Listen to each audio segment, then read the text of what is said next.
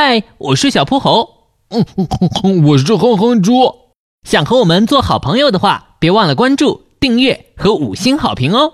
下面故事开始了。小泼猴探秘海洋世界第二十六集：美人鱼妈妈不放心。不知不觉，小泼猴和哼哼猪已经在海洋里漫游了很多天。喂，哼哼猪，我们已经在大海里游玩了这么久，有没有考虑返回波波城啊？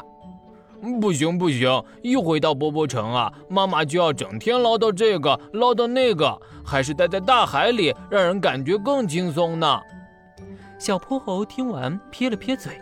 这个时候，哼哼猪忽然想到了另外一个理由。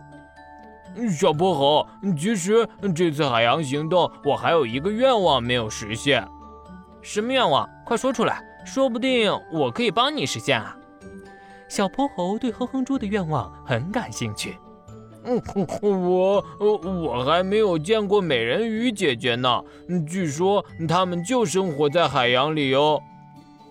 呀，哼哼猪，你知道的还挺多的嘛，《山海经》里就有记载。海里是有一种动物叫做灵鱼，灵鱼有鱼的身体，却长着双手和双脚，能在岸上行走。不过啊，我只能遗憾地通知你，大海里是没有美人鱼姐姐的。呃呃，真的吗？听到这个消息的哼哼猪有点失望。哼哼猪，先不要丧气嘛。大海里虽然没有神话和童话里的美人鱼，但是啊，却有美人鱼的原型动物哟。现在我可以带你去拜访一下。哼哼猪还想问更多。小泼猴开动筋斗号大章鱼潜水艇，只管朝目的地前进了。那是一片海水温暖、水草十分丰茂的海域。小泼猴和哼哼猪远远看到有两只动物，一大一小，正在茂密的水草里争执着什么。我不要你管我，这是我的事情，我的所有事你都想插手。请给我一点做决定的自由，好不好？可是妈妈担心你做不好决定，吃大亏啊！你这个样子，东也要管，西也要管，我就能做好自己的决定了吗？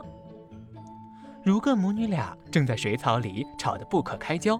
哼哼猪奇怪地看着小泼猴：“你说他们就是传说中的美人鱼吗？”“对啊，他们叫做如艮，是海洋中唯一吃素的哺乳动物。”如艮妈妈的担心是有道理的，因为海洋中如艮的数量已经越来越少了。如艮妈妈一定非常担心女儿出事。可是它们看上去并不像美人鱼啊！哼哼猪小声嘟囔了一句，小泼猴却已经穿着潜水服来到了如艮母女俩的跟前。如艮阿姨，你是因为什么事情担心如艮姐姐啊？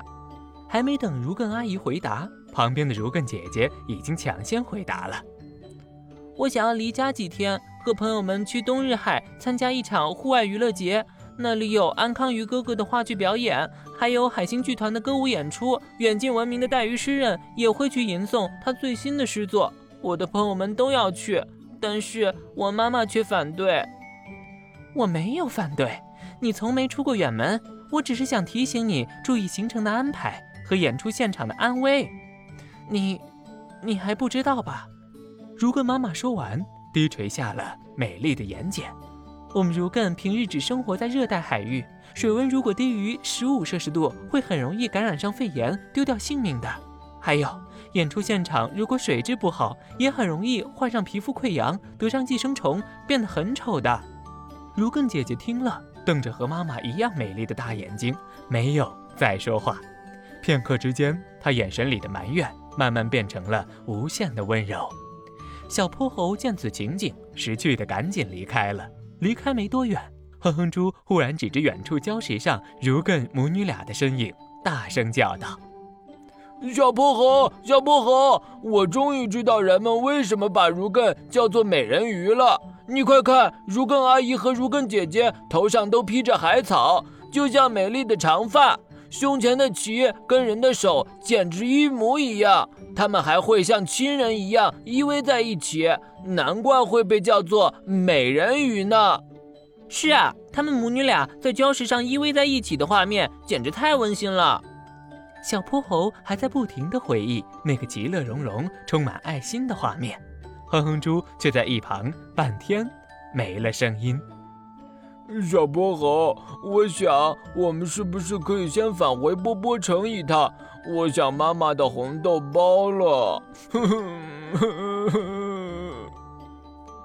小朋友们，小泼猴来考考你：如更为什么不能生活在冰冷的海水里呢？知道答案的小朋友，记得在评论区告诉我们哦。